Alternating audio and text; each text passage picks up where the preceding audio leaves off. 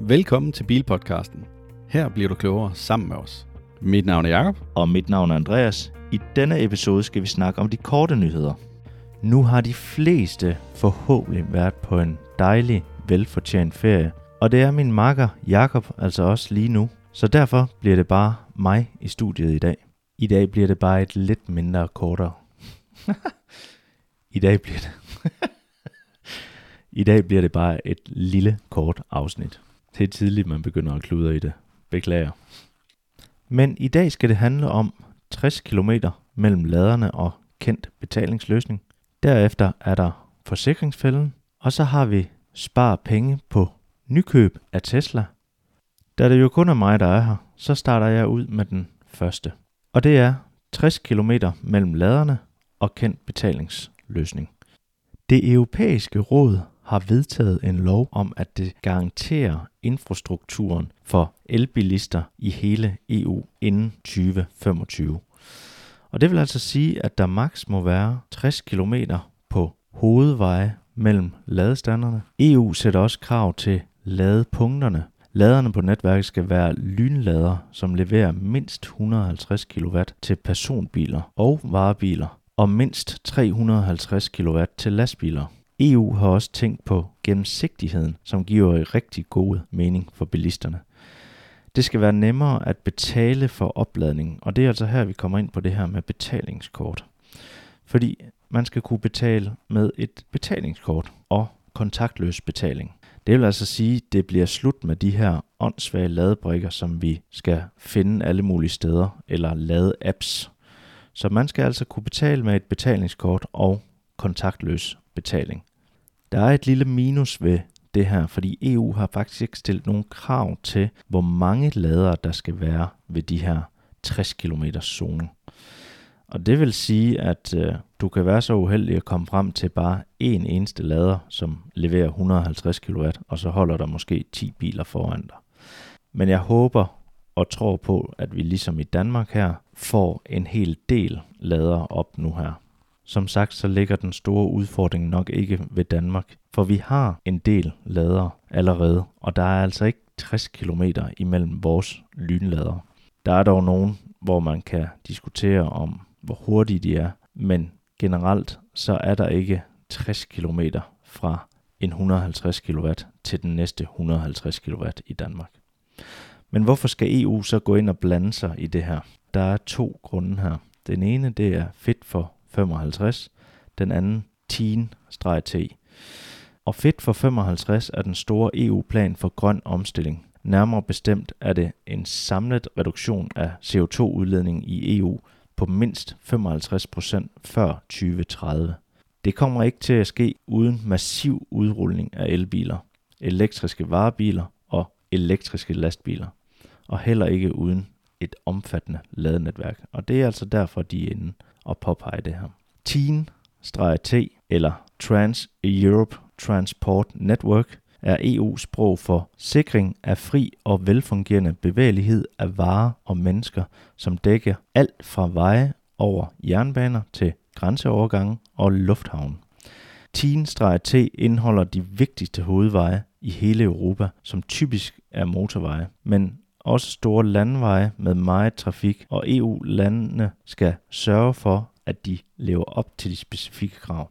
I Danmark består hovedveje af TEEN-T, netværk af motorveje, E20, E39, E45, E47, E55 og Storebæltsforbindelsen, Øresundsforbindelsen og den kommende Femernforbindelse. Udover det så er der også Svendborg Motorvejen, Holbæk Motorvejen og videre hele vejen til Odden, Silkeborg Motorvejen og enkelte andre store hovedfærdselsår med i 10 T. Så kommer vi til forsikringsfælden, og det drejer sig altså om noget, jeg selv er blevet opmærksom på. For i mit tilfælde, der har jeg købt min Tesla Model Y for 600.000. I dag kan du købe tilsvarende bil for 456.000. Og der er altså noget af et spænd. Så det, der er sket her, det er, at jeg har et højere lån på min bil, end jeg kan købe en ny bil for. Og i det tilfælde, så har man problemet med forsikringsselskabet. så frem man får brug for den. Og det er jo, hvis der er nogen, der har kørt ind i dig, eller du er kommet til at køre ind i en anden en, og din bil den bliver totalskadet. Og hvad er totalskadet? Jamen det er simpelthen, at bilen bliver så voldsomt smadret, at den ikke kan bygges op igen for minimum 65% af beløbet, som den kostede. Og det er der altså mange, der oplever desværre. Men så har man så det her problem, at man har en gæld i sin gamle bil. Og er det en tinglyst gæld i bilen, så skal den altså indfries, inden man kan købe en ny bil. Det vil sige, at når du har fået dine penge fra forsikringsselskabet, i det her tilfælde, lad os sige, at vi kun har kørt et par tusind kilometer i den nye bil, så indfrier de til den nyværdisprisen, og det er så 456.000. Jeg skal så ind og indfri min gæld, som eksempelvis kunne være på 500.000, så i det spænd, der mangler jeg jo så 44.000. Jeg har selvfølgelig prøvet at kontakte mit forsikringsselskab for at høre, om jeg kan forsikre bilen højere, eksempelvis give noget mere i forsikring, for at de så indfrier den til det, jeg ligesom havde købt den til. Det er ikke muligt. Man indfrier simpelthen maks til bilens nykøbspris. Og så er der altså nogen, der står med, at de skal have indfriet en gammel gæld, og egentlig gerne vil optage en ny gæld, som muligvis ikke er muligt. Alt det her, det er selvfølgelig kun, hvis bilen bliver totalt skadet, altså op til de her 65% af bilens indkøbspris. Og sker det ikke, jamen så er der ikke så meget at være bekymret for. Heldigvis så kan de fleste biler jo repareres igen, men nogle gange så kunne man måske også førhen vælge at sige, nej, ved du hvad, jeg skrotter den og får mig en ny bil.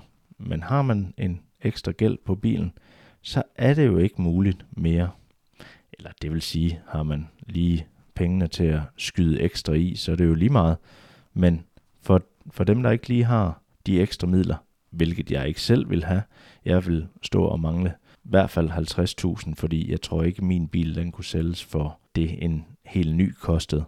Så jeg skulle måske ud og finde en 80 til 100.000, i stedet for bare de her 44.000, som differencen jo var på. Men det var i hvert fald lige en lille ops, vær forsigtig derude. Men altså igen, man kan jo blive pågørt bagfra, så det absolut ikke er ens egen skyld. Og det er jo svært at gardere sig imod. Men jeg kan anbefale, at I måske tager fat i jeres egen forsikringsselskaber. Det kan jo være, at det kun er mit, der ikke kan dække bilen op. Det skal jeg ikke kunne sige. Men tag fat i jeres eget forsikringsselskaber og hør, om I kan få en højere dækning i forhold til det, som I gav for bilen. For dem, der har købt bilen til den her suveræn gode pris, så er det jo fuldstændig lige meget. Så kommer den sidste her lille sparetips. Spar penge på nykøb af Tesla. Og det er, hvis du står og er tæt på at købe en spritny Tesla på deres hjemmeside, så kan du altså få en lille rabat ved at bruge deres henvisningslink fra en anden Tesla-ejer. Og det er helt op til 3.500 kroner, du kan få i rabat på købet af din Tesla. Det henvisningslink, du bruger, han modtager så 7500 point, som han kan bruge på forskellige ting i shoppen. Men du sparer altså 3500 kroner på købet af din Tesla, hvis det er en Model 3 eller en Model Y. Der er også en rabat på en Model S eller en Model X på hele 7000 kroner. Hvis du ikke kender nogen, der har en Tesla, så har vi gjort det nemt for dig, fordi inde på vores hjemmeside, bilpodcasten.dk, der på forsiden, der er mit henvisningslink, så det er du meget velkommen til at bruge, og så vil jeg være evig taknemmelig. Men det var alt for i dag. Næste gang, der har I Jakob tilbage. Han havde heldigvis kun brug for en lille uges ferie, så det er jo bare fedt. Og han har gjort et rigtig lækkert afsnit klar til jer. Det handler simpelthen om 10 sparetips til elbilsejere. Så det kan I godt glæde jer til. Så har jeg ikke andet at sige end pas på jer selv derude. Tak fordi du lyttede med. Gå ikke glip af næste episode. Tryk på følg eller abonner. Fortæl dine venner og bekendte om os. Det vil hjælpe os utrolig meget. Og kør forsigtigt derude.